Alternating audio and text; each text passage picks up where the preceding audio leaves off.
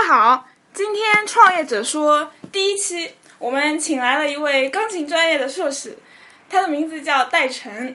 嗯，我特别的激动，因为自从我有了这个创业者说的想法，这是我的第一任嘉宾，也是一一枚重量级的嘉宾。欢迎戴晨。嗯，好，谢谢。嗯那请戴晨介绍一下你自己吧。嗯，好的。嗯，我是刚刚参加完那个上海师范大学那个硕士入学考试的复试，然后刚刚被录取，然后明年是升研一，然后现在呢，我就嗯，就是以嗯以教小孩子弹钢琴为为为为职业吧。嗯，那您，呃，据我了解，您以前，呃，您是怎么样想到要做钢琴这个东西？因为据我了解，您不是就是从本科，然后就是就是一路不是一直弹钢琴的。嗯，因为我我从小是学钢琴，我从七岁开始学钢琴，嗯然后一直到现在是没有间断过。嗯然后虽然说我本科专业不是钢琴，嗯我本科学的是金融，嗯但是呢，因为在硕士阶段，我我我出于自己的兴趣爱好，我觉得还是想把自己喜欢的事情当做职业，所以说我硕士才转向了钢琴专业，嗯然然后就去参加了那个呃硕士入学考试，然后就考上了。嗯，呃，那您对于您现在生活状况大概是怎么样的？我觉得我挺满意的。嗯，因为据我了解，您好像在全世界各地都到处游历，嗯，这个是你的一个动力嘛？就是自由职业的话，您就会有很多业余的时间做各种自己喜欢做的其他事情。嗯，这是一个一个好处，但是这个不是最主要的，最主要的还是我觉得就是教钢琴是一个我比较喜欢从事的一个职业。嗯当然，它带来的一个好处就是说，嗯，自己的闲暇时间比较多，那是，但这不是最主要的，最主要还是我自己本身喜欢这个这个领域。嗯，那呃，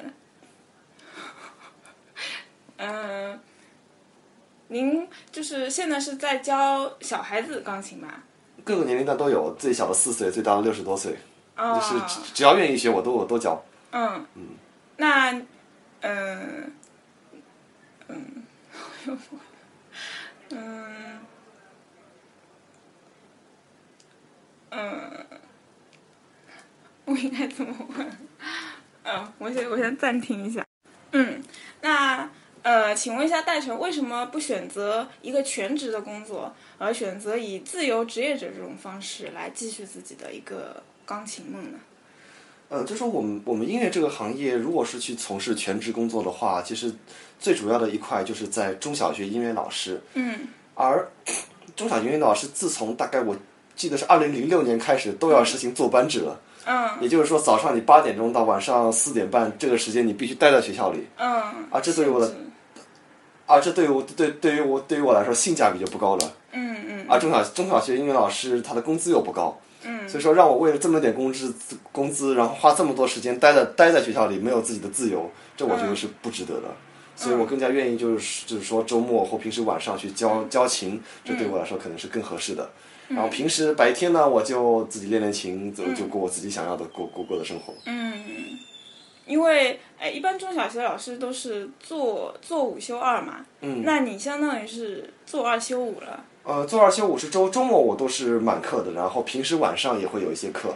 嗯，对，今天晚上戴晨也是刚刚教完了一个课程才过来接受采访的，是吧？嗯，对，今天早早上在浦东，然后下午跑到红梅，然后今天才刚过来。嗯，就是日理万机啊。嗯，嗯，那呃，戴晨对于未来还有一些什么样的呃期望吗？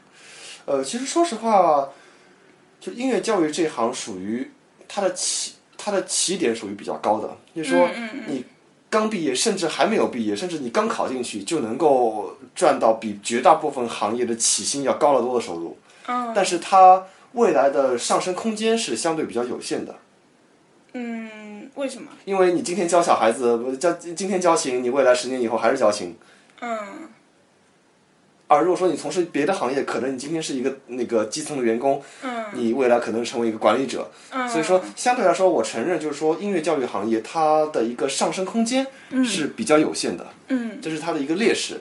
但我觉得就任何一个行业它都有都有优势和劣势。嗯，那我觉得我我总体来说，我觉得这个行业是适合我的，我我依然我依然觉得这是最适合我的一个行业。嗯，看得出来，大家对就是现在这种生活方式特别满意。嗯嗯、都活得特别滋润，比起那些朝九晚五，然后做着自己不那么喜欢的工作的人，然后拖着晚上拖着疲惫的身躯回到家里，戴晨应该是活得比较自自由的吧？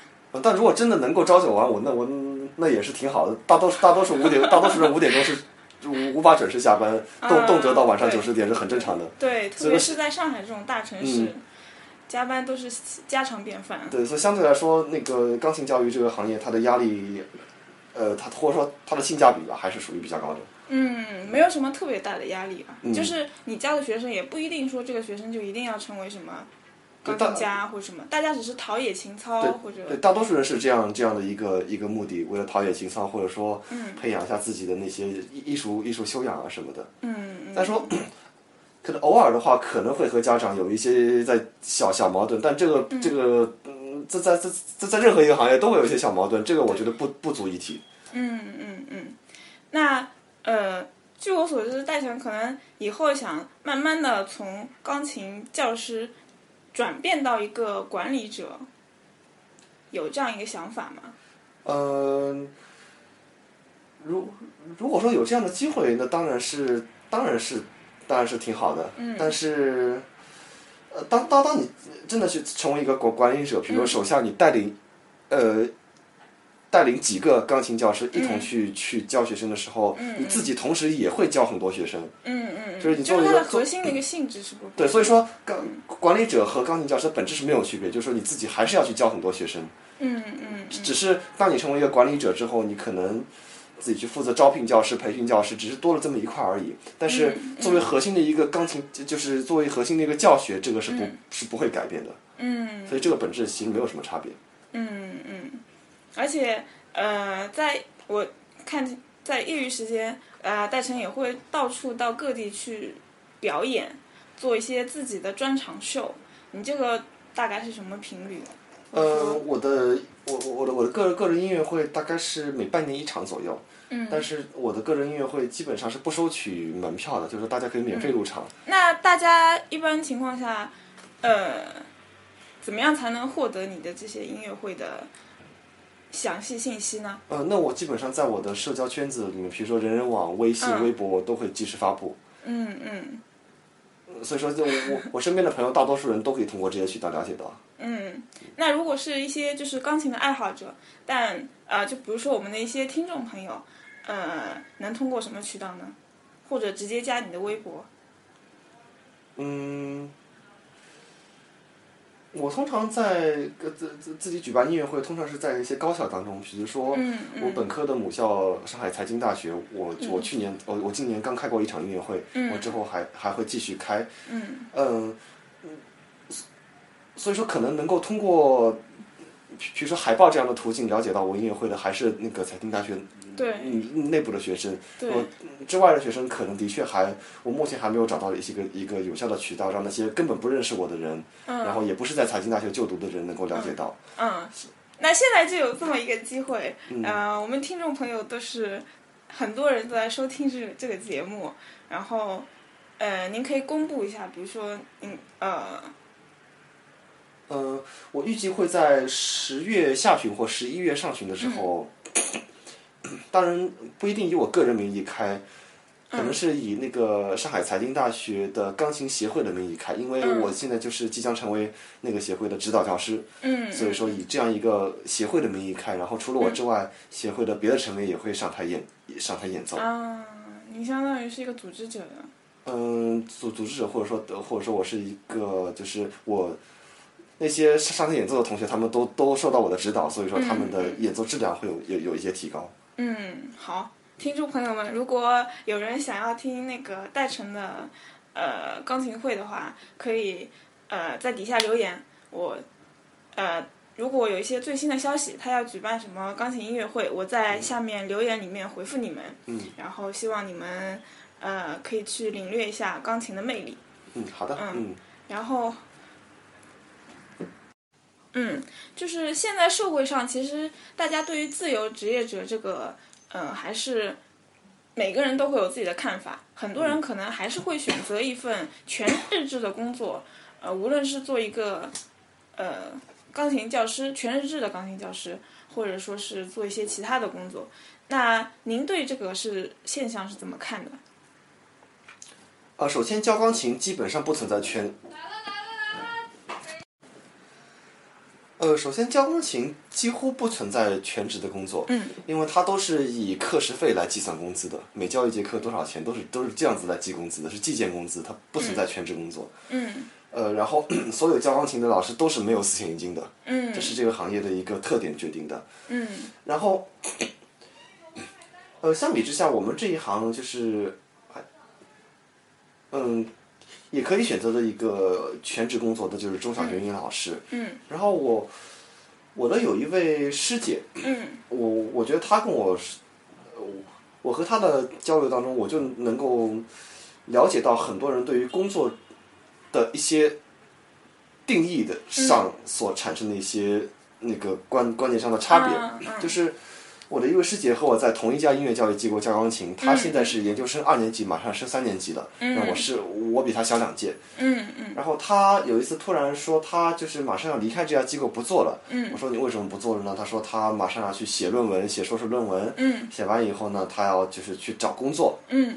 哎，我说，哎，那你现在在那个在这家机构里教钢琴不也是工作吗？嗯她说，她要去找一份全职的工作，要有四险一金的，要比较安稳的工作。嗯，就是他觉得他现在这份工作是有点漂泊不定，没有给他一个保障，这个感觉嘛。对，实际上很多人就是对于工作的这样一个定义，就是说一定是要有就是全职的，有四险一金的，嗯或者说要有一个挂名的这样的才叫工作。嗯呃，同时我我还有一个朋友，他说，嗯他是我们上海师范大学声乐系四年级的学生。嗯他说他去准备去中小学当音乐音乐当一个音乐老师。嗯我问他说一个月能拿多少钱？他说才四千出头一点。嗯我说你在现在外面随便教教唱歌，一个月也是八九千嘛。嗯他说他说那个，嗯，他说这这个这个这个工作就就漂泊不定，漂泊不定的，然后不安稳。嗯然后我觉得女女女孩子嘛，需要有需要有一个比较安稳的工作。嗯啊，可能对你们男孩子来说比较适合在外面闯荡，但是我们女孩子，我们真的不想就是说整整天在外面漂泊。嗯嗯那对我来说，我完全不，我我我完全不会去做他同样的选择，因为毕竟每个月都每个月少那么四五千块钱啊。嗯，而且还可以自由选择自己的时间。所以其实这个呃，大家对于安全安全感这个，可能每个人界限不一样吧。嗯，嗯事实上，事实上，对于自由职业者来说，他其实也也是挺挺挺安全的，因为嗯当你旧的学生要即将出师的时候，总有新的学生会拜上门来，对，它处于一个动态平衡。嗯而相对来说，可能你作为一个中小学音乐老师，你是一个静态平衡。嗯嗯嗯但总体来说，他们俩都都是挺稳定的。嗯。那其实，哎，这是一个，你说它深层的原因是什么呢？是可能是外界父母给的压力，听起来好像自由职业者这份工作并不算是一份，嗯，工作一样。有一点可可能是自自己的父母，可或者说是自己的伴侣的父母，嗯。所以 很多人在征婚的时候必须加上要有稳定工作。嗯。然后可能他们他们他们在他们心目中中可能是一个教钢琴的不不算有稳定工作的，嗯，是，对，但但但但实际上还是，就是那个就是属于叫冷冷暖自知吧，就是说嗯，这个对。嗯每一个状态自己好不好，他只有自己才知道的。对对，而且我觉得每个人对于自己生活的看法、期许都不一样。有些人就喜欢，呃，自由的，能自由安排自己时间的，呃，然后什么时候，哎，想去玩了，嗯，不用找谁说我要写什么，呃，请假信啊、嗯辞职信啊，自己出去玩就完了。这也是自由职业者的一个好处吧。嗯，当然说干我们这一行的话，我们也要跟每一个学生都说好，比如说嗯下、下周停一次课，嗯的已经，然后下一周下一周的工资当然就没有了，嗯所以也会有这样一个程序。嗯但是这个这个这个其实不是最最最最最最最主要的。嗯当然，其实我觉得比较重要的一点就是说，在我们如今一个我们叫开放多元的社会当中，其实每一个人都、都有自己的选择，他他会去选择自己的一些适合自己的生活和职业的一种方一一种方式。嗯。呃，啊，我觉得其实我我并没有去，我并没有任何去批判那些全职工作者的意思，也没有去批判说中小学英语老师是个很很差的职业，丝毫没有这个意思。嗯只是说，嗯、每个人应该根应该是根据自己的一个自自己适合的一个方式去去选择自己适合的方式。对啊，就是说对于这个社会的压力，包括自己父母对对方父母的压力，就是说，并不要完全去屈从于他们，而是更多的去倾听你自己内心的声音。嗯，那这看来、看来戴晨的父母还是蛮支持你去 follow your heart。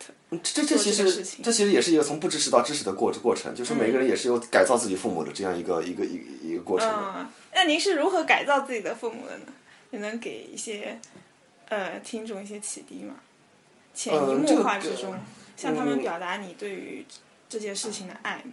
首先我，我我觉得最重要一点就是说，你能够独立的，就是呃，独立的负担自己的生活，嗯，这一点是就是最有利的，就是说，呃，一一一个方式，就是说，嗯，对，因为经济独立，对，因为如如果说，呃，你你你自己的经济还尚且要靠父母接济的话，那可可父母肯定会说，如果你不按照我们的意愿意愿来做的话，我们就断了你的财路。嗯。所以说，你你你经济的命脉掌握在父母的手里的话，那那是谈不上，是谈不上去，就是说，就是就说自己生活方式的独立的。嗯就当你经济独立之后，比如说，反正我现在能自己养活自己，嗯，那你们也拿我没办法拿我怎么样。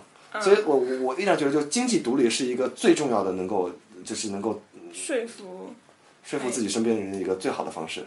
对对，有道理。嗯嗯嗯嗯那就戴晨就是一路走来走到现在这个状态，有没有遇到一个比较大的困难呢？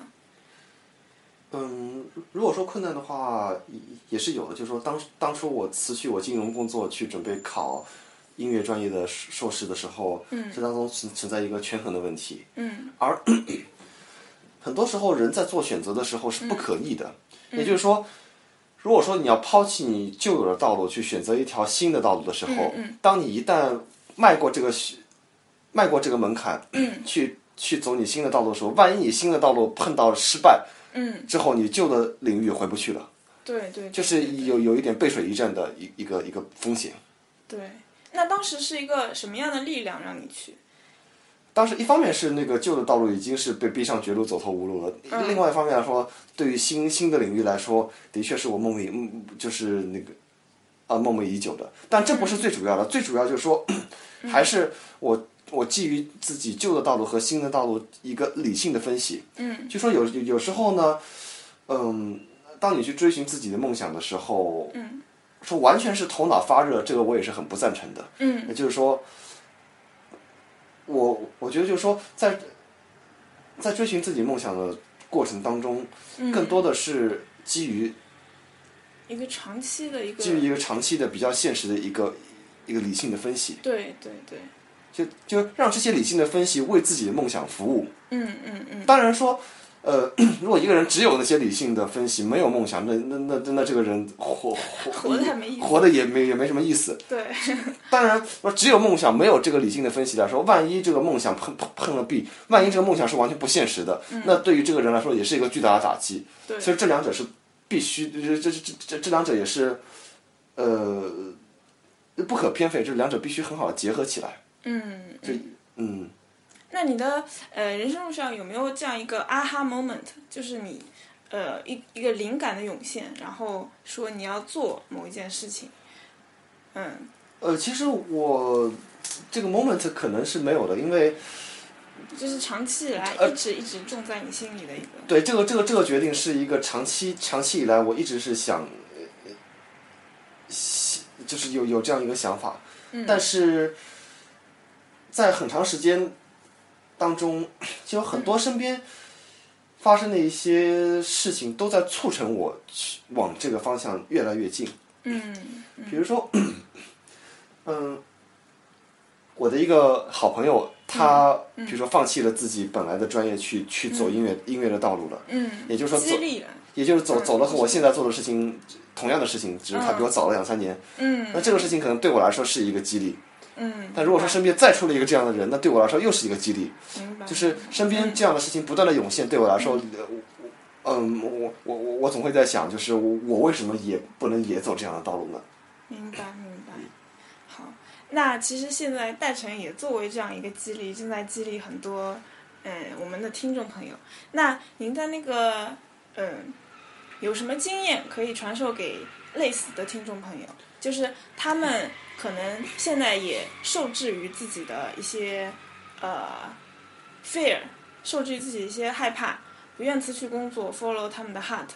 然后他们可能也是从小学音乐，呃，想要和你一样，开启自由自在的生活，但是有一些各种各样的呃想法在限制着他们。那你你有一些什么经验可以传授给他们，或者有一些什么话想对他们说的吗？嗯，我我我是觉得，就是从总体来说，人应该去做自己喜欢的职业，这是一个我们最终的一个理想和方向。嗯，但是 这个世界上有很多人是没有办法从事自己喜欢的职业的。嗯。一方面原因是因为他们自己未必有这样的一个天赋，嗯。比如他们未必有有我在音乐上的这样一种天赋，嗯。就怎么怎么努力是的确也是没有办法的。嗯。另外一方面就是这个社会的确是需要一些枯燥无味的工作，比如说这个社会需要清洁工，需要银行柜员，嗯。需要会计师，嗯就就就就这样就就这样这这样一些工作，就是说，如果说脱离了这样一些这样一些这种悲黑的感觉。这样这样一些人的话，这个社会也是没有办法运运转的。嗯所以这这这一点来，从这一点来，从这一点来说，嗯嗯，很多人没有办法只从事自己喜欢的职业，这样也是一个很现实的事情，我们没有办法没有办法去克服的。嗯但是如果说你有这样一个条件，比如你有你有在某一方面的天赋，嗯。那我觉得不不妨去大胆的追寻你自己的梦想。嗯。但是与此同时，嗯。也不能完全说凭自己的就是头头脑头脑发热一腔热血就去干了，嗯，也必须要对于自己现在的道路、未来的道路有一个理性的分析。就是你真的去这样走，你每个月能赚多少钱，能不能养活你自己，这些东西都是想去考虑的。对，所以我们说，理想一定是不能脱离脱离现实的，嗯嗯但是现实呃现实也不能没有理想，因为完全完全现实主义的人生是枯燥无味的。嗯，对。好，那最近就是戴晨有没有在看一些什么书，或者嗯、呃最近你在关注一些什么样的问题吗？最近我看的书可能都是我音乐专业领域的一些书。嗯，那最近有什么新发现，或者呃特别喜欢某样东西，呃某个电影或者某个音乐？嗯，喜欢的音乐倒是倒倒是一直会有。嗯当然，我觉得可能就是，呃，在这这方面专业领域的问题，我可能就是我还呃更更加多了，可能愿意和观众就是面对面的沟通，嗯可能会比较好一点。嗯好，嗯、好，那呃，您有什么特自己的嗯格言吗？就是您特别喜欢的一句话，送给那个听众朋友。嗯，这个我有我一般 不太喜欢，就是有一用一一句话或者两三句话来概概括我整个整个嗯我整我我的整整整个所有的所有的想法，啊我觉得这个可能有有会有一些片面。嗯，好，嗯，那我们今天的呃节目就差不多要结束了。好，呃，如果观众朋友啊、听众朋友对戴晨还有呃有更多想了解的地方，那么你们可以关注一下戴晨的微博号。嗯，好的。嗯，我的微博号之前就是我的我的姓名，就是戴晨，戴帽子的戴，然后早晨的晨，然后再打一个空格，然后再打 S H U F E。啊，就是戴晨母校的名字。嗯，对，因为我我我的微博号就是戴成 s h u f i Choir，就是我的我我之前母校上海财经大学合唱团的意思。嗯然后大家打戴成空号空格 S H U F E 就能在微博上搜到我。嗯，好，好，呃，谢谢戴晨今天接受我的采访。嗯，好，谢谢。嗯大家下期见。嗯，再见。